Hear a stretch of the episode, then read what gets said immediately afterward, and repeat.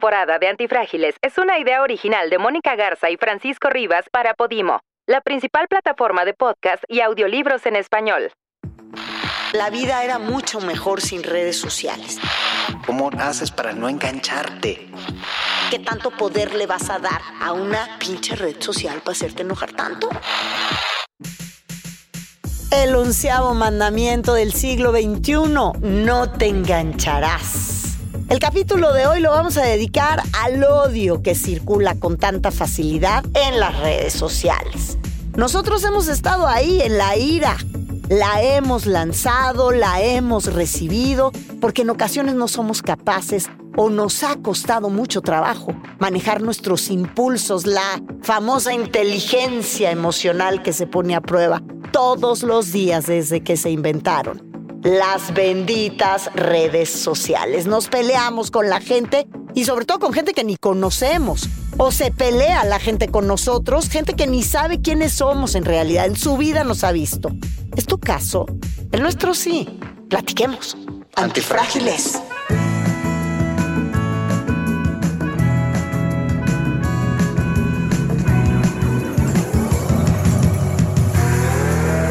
Personas que se benefician de las crisis.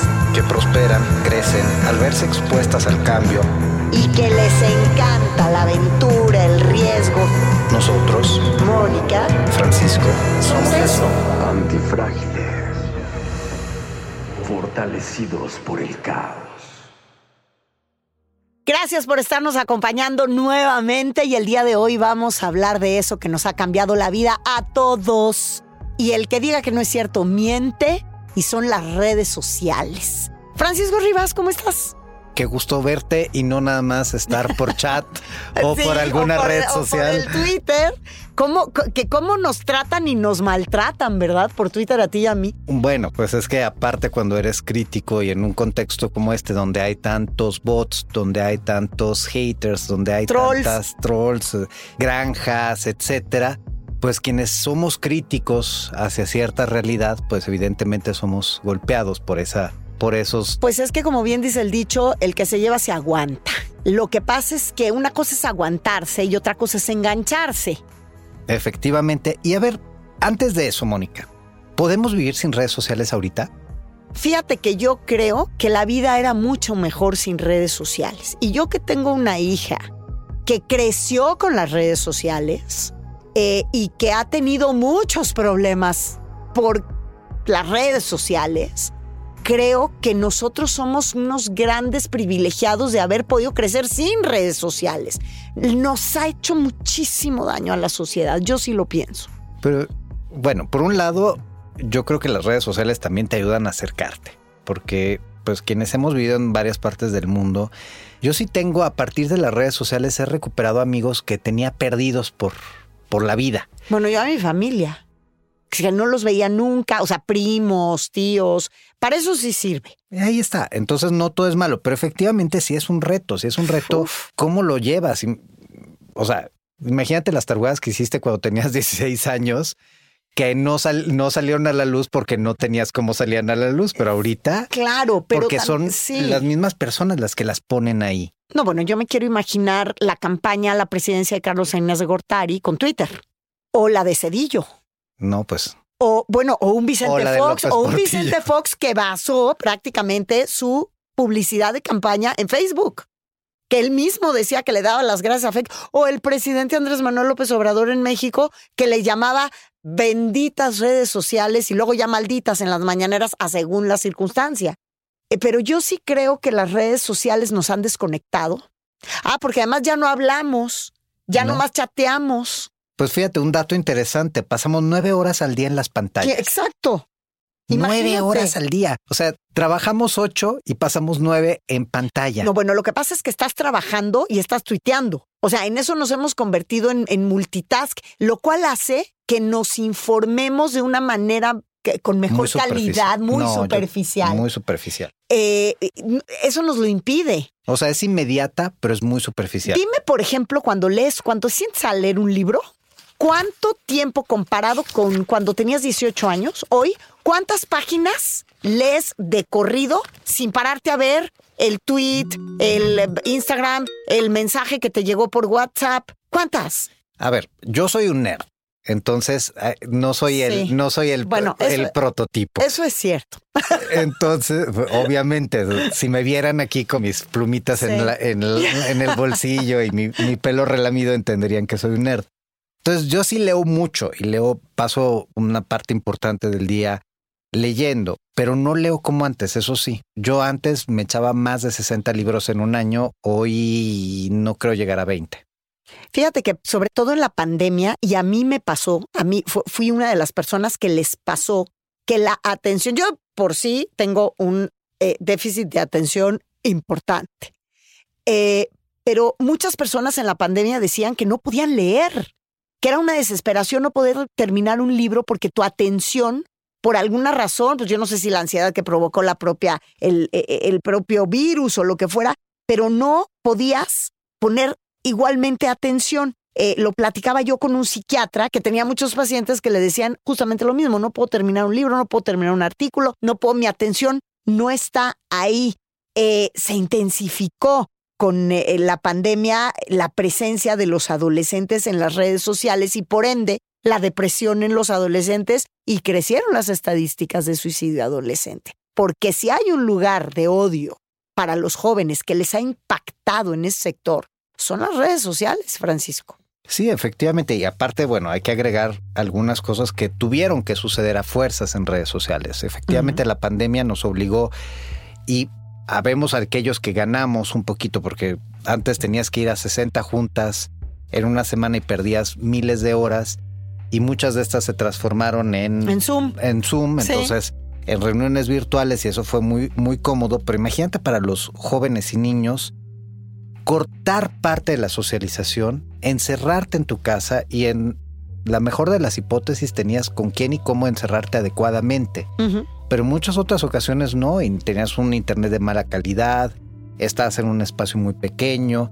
Y esto nos remite también, pues ahora, como lo decías, al programa que tuvimos este, hace unos días, acerca precisamente de la depresión y de, de todo lo que, lo que ocasionó también el COVID con respecto a la salud mental. Pero definitivamente para los jóvenes manejar la red social debe ser muy difícil. No, pues muy difícil y sobre todo cuando migras de una red social a otra, porque no es lo mismo Facebook, o sea, y tampoco tienen los mismos objetivos. No es lo mismo Facebook que Instagram, que yo digo que en Instagram todos son felices, guapos, ricos, poderosos. Yo TikTok. cuando eh, TikTok, ahora TikTok, yo nunca, o sea, bueno, el TikTok que fue ha sido como un exitazo y, que, sido nació- la- que creció a partir de la pandemia. por supuesto que sí. Que Twitter, ¿no? Que es el nicho del odio y el, eh, el desazón.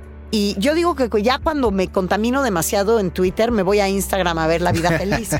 o sea, porque ese es el. el Pero ¿no? fíjate, nosotros tenemos cómo manejarlo, pero imagínate, hay un estudio que nos dice que 4 de cada 10 jóvenes sufren de, de cyberbullying. Es impresionante, 4 de cada 10. Bueno, tú te acordarás de este fenómeno que, que fue letal entre tantos jóvenes, esta cosa famosa de la ballena azul o el tiburón azul, o era un pez muy grande, era la ballena azul, ¿verdad? Donde prácticamente les daban un instructivo para matarse.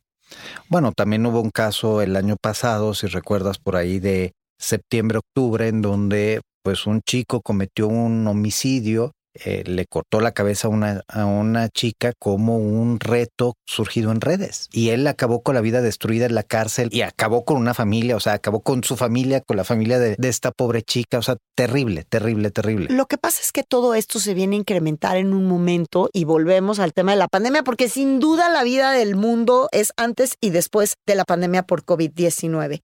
Y si de por sí ya vivíamos en una situación de vida iracunda, ¿no? Eh, particularmente cuando pues, nosotros podemos hablar de México, que es el país en el que vivimos, eh, cuando empieza la sociedad a politizarse un poquito más, porque tampoco somos como tan políticamente eh, cultos todavía como Francia, como Italia, ¿no? Que La misma Argentina. la misma Argentina, Chile. eh, y entonces de pronto encontramos o empezamos a encontrarle un saborcito al odio. Qué tristeza tan grande cuando empiezas a, a tener esta, esta necesidad y este gusto por agredir. En YouTube está una conferencia muy padre que dio Macario tiene un amigo en ah. común que tenemos, que la da en el TEC de Monterrey. Yo los invito a que la vean porque está muy interesante. Aparte de que Macario es encantador y es muy, muy divertido, a pesar de que también está grande. ¿Por qué a pesar de? Cuando lo escuche me va a regañar, pero bueno. Y una de las cosas que a mí me gustó que decía, hacía esta reflexión en donde decía, las personas a partir de las redes sociales, en vez de abrirse, se han cerrado. Y se han cerrado porque finalmente tú eliges con qué amigos platicas, el que piensa diferente de ti lo borras, el que odias, le, le echas el hate, pero al final te acabas encerrando más en tus círculos, lejos de compartir y de aprender a tolerar la diferencia. Claro. Lo que buscas es la gente que piensa como tú. Y eso es una trampa, porque lo que uno debería de buscar para aprender de la tolerancia es gente que no piense como tú para que te abras la mente a ti mismo, que te obligues a abrirte la mente y decir, Ay, hay gente que piensa distinto y que merece ser escuchada por mí, que pienso de cierta forma. O sea, porque entonces si no, se vuelve como un, un nicho de vamos a sentarnos a odiar a Francisco. Porque aquí les tengo, aquí sí, para todos los que no te conocen, eh, Francisco Rivas es el director del Observatorio Nacional Ciudadano de Seguridad y Justicia. Entonces es el que le toca desmentir a las fiscalías, a la Secretaría de Gobernación, a las Secretarías de Seguridad Ciudadana, que luego dan cuentas alegres de que si los feminicidios han bajado y entonces vienen a ti si te avientan granjas de bots. A veces me avientan granjas de bots y me avientan también carros y me avientan también gente que me madrea en la calle, acuérdate. ¿En serio ya te madrearon en la calle? Ya, acuérdate que hace dos años, en, bueno, hace poco menos de dos años, en noviembre de 2021 presentamos un estudio de análisis de resultados en materia de seguridad del gobierno federal. Tuvimos la rueda de prensa, salí de mi oficina, como siempre sabes, caminando, y me asaltaron, este, me golpearon, no me quitaron nada y fue muy chistoso porque precisamente eran tres personas que me golpearon, no me quitaron nada y pues estaba raro, ¿no? O sea, yo iba vestido de trajecito. Fíjate que ahora que lo mencionas, yo tuve dos em, experiencias similares y ocurrió a través de las redes sociales, del Twitter particularmente. Estaba yo presentando el libro de un colega eh, periodista, eh, eh, República Pacheca, en la Feria del Internacional del Libro hace como cuatro años en el Palacio de Minería aquí en, aquí en la Ciudad de México. Y entonces en la presentación que yo hice de este libro de República Pacheca y hablando en favor de la legalización de la marihuana, en ese momento yo dije en la presentación que pues que ya debería México de madurar y de legalizar el, uso lúdico de la marihuana porque era un negocio de muy pocos y lo único que seguíamos contando los mexicanos eran los muertos si seguíamos permitiendo que se fuera un negocio de pocos. Ya terminó la presentación, me fui a las dos horas en un tuit abierto. Recibo una amenaza, una fotografía donde está mi nombre en un papelito y tres balas encima. Y me pone de una forma muy respetuosa, redacta, efectivamente, como usted dice, la marihuana es un negocio de pocos y eh, entonces no se meta usted en ello, digo palabras más, palabras menos, no se meta usted en ello o uno de los muertos puede ser usted. Y entonces estaba mi nombre en un papelito con tres balas encima.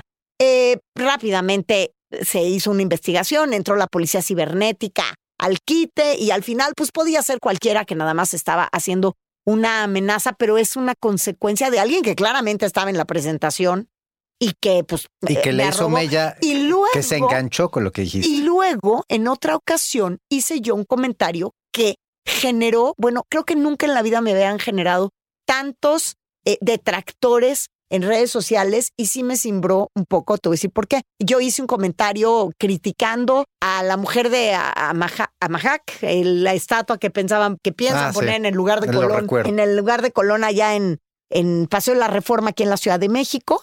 Y bueno, fue tal el ataque. Y me acuerdo que mi hija llegaba de viaje y yo iba a ir por ella al aeropuerto y fui sola. Y es la primera vez en mi vida que el ataque fue tan contundente que me dio miedo caminar sola por el aeropuerto porque dije, me van a atacar. O sea, fue tan, tan fuerte el ataque, tan, tan multitudinario, que, que yo dije, a ver en qué momento me hacen algo aquí en el aeropuerto. Digo, no pasó, porque esa es otra cosa. Creemos que es real lo que pasa en redes sociales y es una mentira. La gente se escuda en el anonimato para decir muchas cosas, para hacerte sentir de muchas maneras. Y ahí es donde viene el que yo digo que es el onceavo mandamiento, no te engancharás. No te enganches con algo que no es cierto, que viene de una persona que nunca en tu vida has visto y a lo mejor ni siquiera vas a ver, ni ella te conoce, ni te conocerá nunca. Fíjate, ahorita que estás diciendo, tengo que reconocer que yo también lo he hecho. O sea, es decir, yo también he sido vicious, he sido visceral en redes sociales y también he contestado desde el estómago y no desde la cabeza, no desde el diálogo, no desde la conciliación. Me he ido en contra de quien dice desde mi punto de vista cosas que no debería de decir o que toma acciones que no deberías eh, tomar. Y sí, un envalentonado a través de las redes sociales, salgo y digo lo que pienso de la manera peor posible en vez de decirla de la mejor manera posible. Entonces también hay que entender que estas redes te dan una oportunidad y esa oportunidad la podemos transformar en algo positivo, como decíamos la vez pasada, cuando pierdes ganas, o eh, desde algo negativo y es el odio al estado puro. Por supuesto, y además aprender eh, cómo surfear en las redes sociales de la manera más inteligente posible. Y una de las cosas que te enseña es qué tanta inteligencia emocional tienes y qué tanto tienes que trabajarla. Entonces, yo me acuerdo que una vez en uno de estos ataques, porque yo he sufrido varios, en uno de esos ataques llegué tan enojada a terapia y me acuerdo que ya, pero era ya tal mira y, mi necesidad de, de querer responder y no poder hacerlo que me, me acuerdo que el, el, psicoanalista me dijo, porque yo le dije, tienes que darme algo porque estoy muy impulsiva y esto tiene que bajar de alguna manera. Y me dice, no, Mónica, lo que estás es muy enojada y yo te puedo dar una pastillita para la depresión, o te puedo dar una pastillita para dormir, o te puedo dar una pastillita para la ansiedad, pero las pastillitas para la ira no se han inventado contra el enojo. Y el enojo, la verdad es que no nos damos cuenta que siempre queremos hacer responsables a los demás de la ira que tú estás sintiendo. Tú eres responsable de sentirte enojado, no tú decides qué tanto poder le vas a dar a una pinche red social para hacerte enojar tanto. O tú decides si quieres revisar qué de eso que sucedió te habla de tu historia de vida, te habla de ti. por eso te enganchas. Exactamente por eso te enganchas, porque te picaron un botón y entonces a lo mejor tienes que estar atento a qué botón te están tocando, que entonces tú tienes que, que trabajar, ¿no? Y además también cómo manipulamos no, la verdad.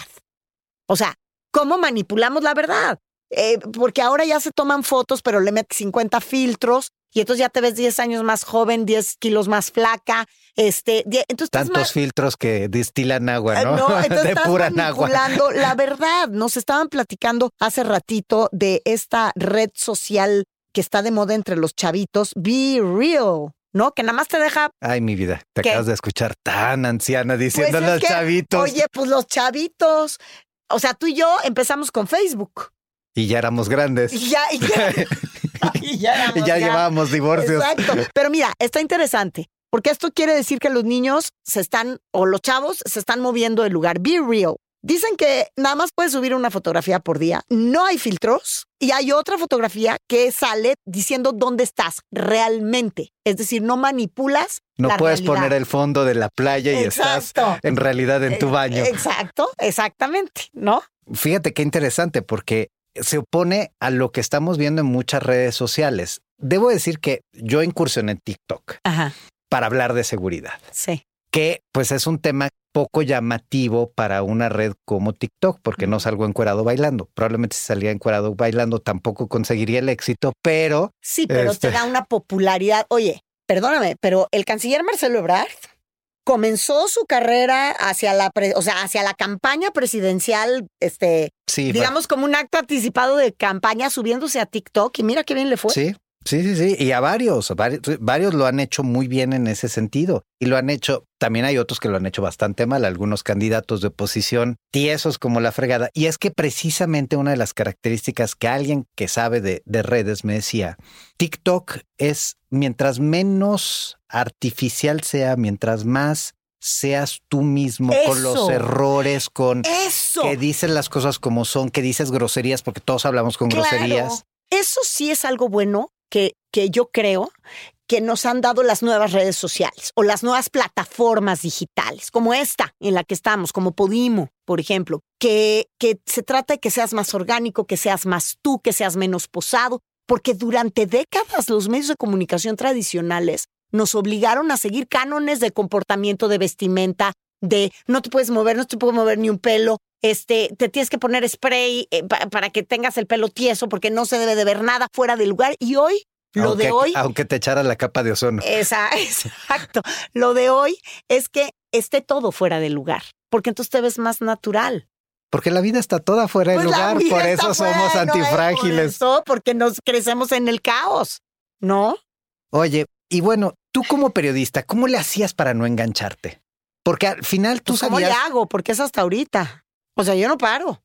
Y Pues la sí, columna bueno. cada sábado pregúntame. Pero a ver, no es lo mismo cuando tú tienes información que te está dando la persona enfrente, que, te, que lo estás entrevistando y que tal vez está diciendo una cosa que tú sabes que te está mintiendo, que es falsa y que no te podías ir tampoco, porque yo te vi, o sea, tú eras dura, pero en entrevistas eres dura, pero no eres tampoco una persona que nesea, o sea, no se No. pone en el plan de, nada, me estás diciendo una tontería. Es que también hay que saber, como, siempre, como todo en la vida, con quién te vas a enganchar, quién vale la pena. O sea, quién tiene las suficientes neuronas para sentarse a discutir contigo y que te merezca la pena. Digo, yo sé que este comentario va a sonar soberbio, pero en las redes sociales es lo mismo. Y yo eh, en, en el, en mi programa El Nido de la Garza, eh, en el capítulo que le dedicamos a Chumel Torres, por ejemplo, Chumel, que es alguien que también ha tenido que aprender a no engancharse y que tiene una enorme y popularidad. que en- genera en- visceralidad. y que genera visceralidad. Pues Chumel, como él me decía, a ver, ya no me engancho con eh, el vampiro 666 que tiene cinco seguidores, ¿me entiendes? Te enganchas con el que vale la pena engancharte y con el que puedes generar un diálogo o un debate que te va a llevar a otra cosa, pero no te hace enganchar con uno que tiene cinco seguidores, este, ¿como para qué? ¿no? Y además, cuando el debate vale o no vale la pena, o sea, creo que nos ha enseñado también a saber discriminar, ¿no? Mira, pues definitivamente Digo, las en el buen son- sentido discriminar. Las redes son un instrumento poderoso y coincido con la parte que decías al inicio, qué padre que nosotros fuimos privilegiados y no las tuvimos, porque tuvimos que enfrentarnos a, a una vida real. Oye, si crecíamos en la inestabilidad emocional que ya de por sí teníamos sin redes sociales, súmale las redes sociales. Sí, no, no, no, definitivamente, pero también hay que entenderlas como un muy buen instrumento. Y ahorita para pusiste un muy buen, pusiste un muy buen ejemplo el de Marcelo. Marcelo, con todo y que es una persona tiesa, lo hizo muy bien, porque se mostró tieso, porque él es tie- tieso. Sí, porque tiene un gran community manager que le ha enseñado y que le ha ayudado. Y hay otra cosa que es muy importante y que encontramos poco en la política, voluntad. Y Marcelo ha tenido, creo, la voluntad de cambiar su acartonamiento. Y de escuchar. Sí, sí, sin duda. No como otros que... Pero bueno, por ejemplo, si nos vamos a, a- al gran líder de las redes sociales y de poner y cambiar agendas a las 7 de la mañana, que es el presidente Andrés Manuel López Obrador, porque yo digo que es un mago de la mercadotecnia y que ha sabido utilizar como nadie las redes sociales. Pues es un hombre que sí se ha hecho básicamente, a partir de ahí, ha hecho muchas cosas. No, de pensar Ganar la presidencia. lo ejemplo. sorprendente es que es una persona menos joven todavía que nosotros. Sí, pero él entendió muy bien, sobre todo Facebook lo entendió muy bien y el alcance y como él, eh, bueno, no, iba a decir algo muy aventurado. Yo iba a decir, como él no tenía tanto presupuesto para campañas, pero no, ya vimos que siempre Que sí ha tenido tenía. suficiente presupuesto. Además, entre, fíjate, este, este dato es muy revelador, entre el 45% y el 67% de los seguidores de los políticos pueden ser bots, porque luego además ellos mismos los crean y los compran, ¿no? No, los construyen y construyen hashtag y construyen Claro. información y ponen ahí los temas. Es toda una constructora de bots, por ejemplo, y lo hemos visto con muchísima claridad en lo que va de este sexenio, pues la propia vocería de la presidencia de la República, digo las cosas por su nombre. Definitivamente, a mí lo que me llama la atención es un eh, estudio que hizo ITESO, en donde nos dice que los hashtags más relevantes son prensa fifí y chayoteros. Ándale. Y ahora sí, tú como periodista, ¿cómo vives este ataque y cómo haces para no engancharte ante el ataque a los medios tradicionales de comunicación? Pues la verdad es que si me voy a poner a desmentir una mentira, eh, le estoy dando fuerza casi de verdad, como si fuera una verdad.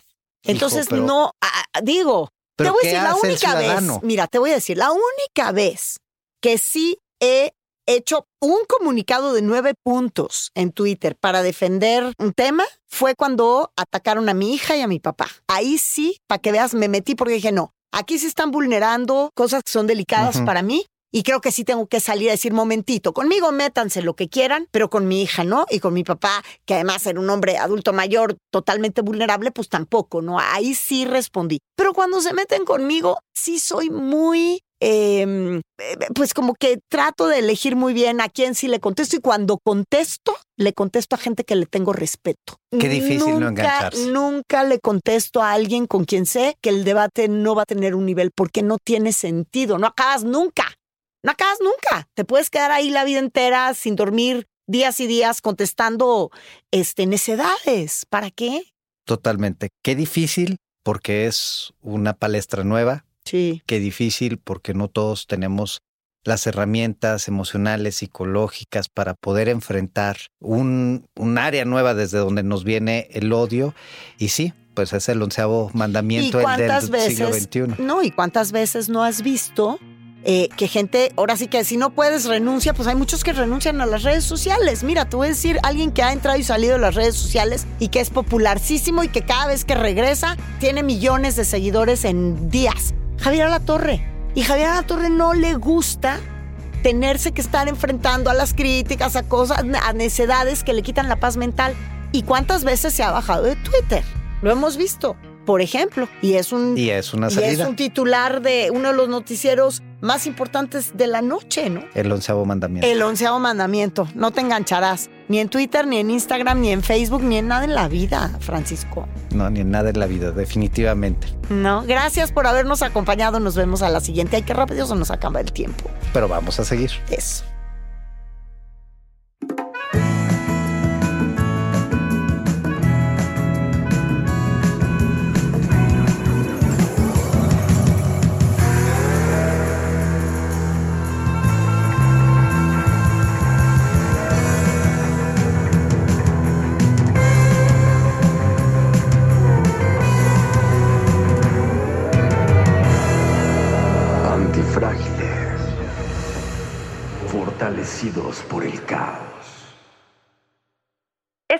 De Antifrágiles es una idea original de Mónica Garza y Francisco Rivas para Podimo, la principal plataforma de podcast y audiolibros en español.